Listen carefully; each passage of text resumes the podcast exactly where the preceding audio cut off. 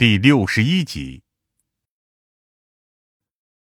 原本漆黑一片的会场再度恢复了照亮，大概几十名警员正在调查现场破碎的玻璃以及子弹的残骸。当然，我则是穿着一身被冷汗浸透的衣服，正在挨疯子的骂：“贩子，你疯了！”他满脸怒气，更多的则是担忧，气得来回踱步。这种情况下，你要做的应该是尽可能的保护自己和身边其他人的安全。守则和规章制度也是要求你这么做。我有些疲倦的耸了耸肩，我只是不想错过这次机会而已。机会？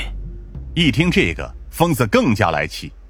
你是警察，不是飞虎队，更不是特种兵，随便一颗子弹就能要了你的命。而你算算，你今晚吃了多少颗子弹？唉，也许十几颗。我叹了口气。我知道错了，我会去检讨的。依旧脸色苍白，而且疲倦的夏灵薇也从一边走了过来。郑队长，现在还是专注于破案吧。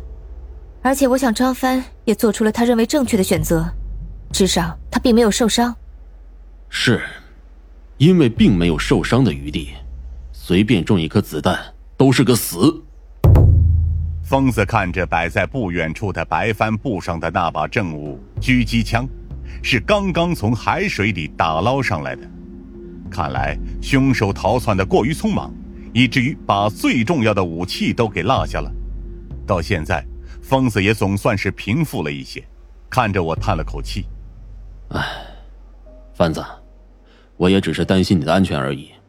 你的体能和反应，并不是我们当中最拔尖的。下次这种危险的行为，不要再尝试了。”我知道了。我点了点头。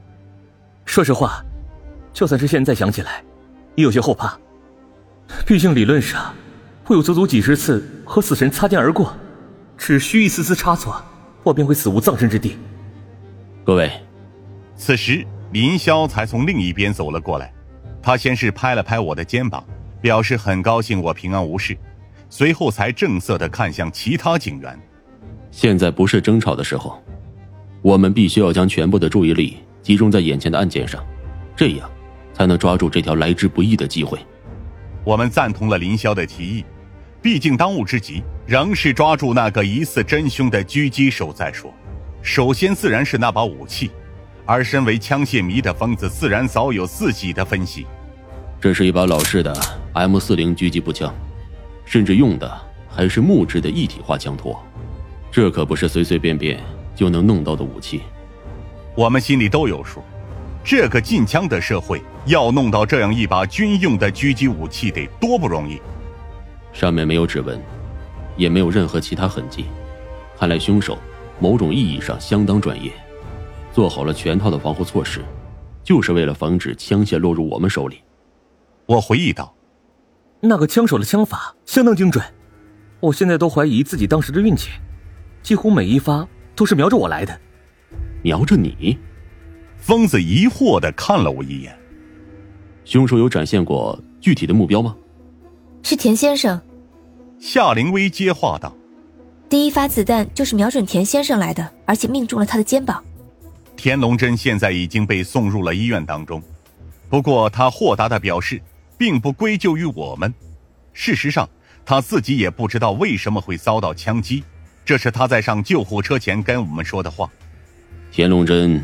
是那场画展的承办人，但是和目前案情死者交流相当有限，而且并没有掌握他们的任何秘密。林霄摸着下巴，除非他在欺骗我们。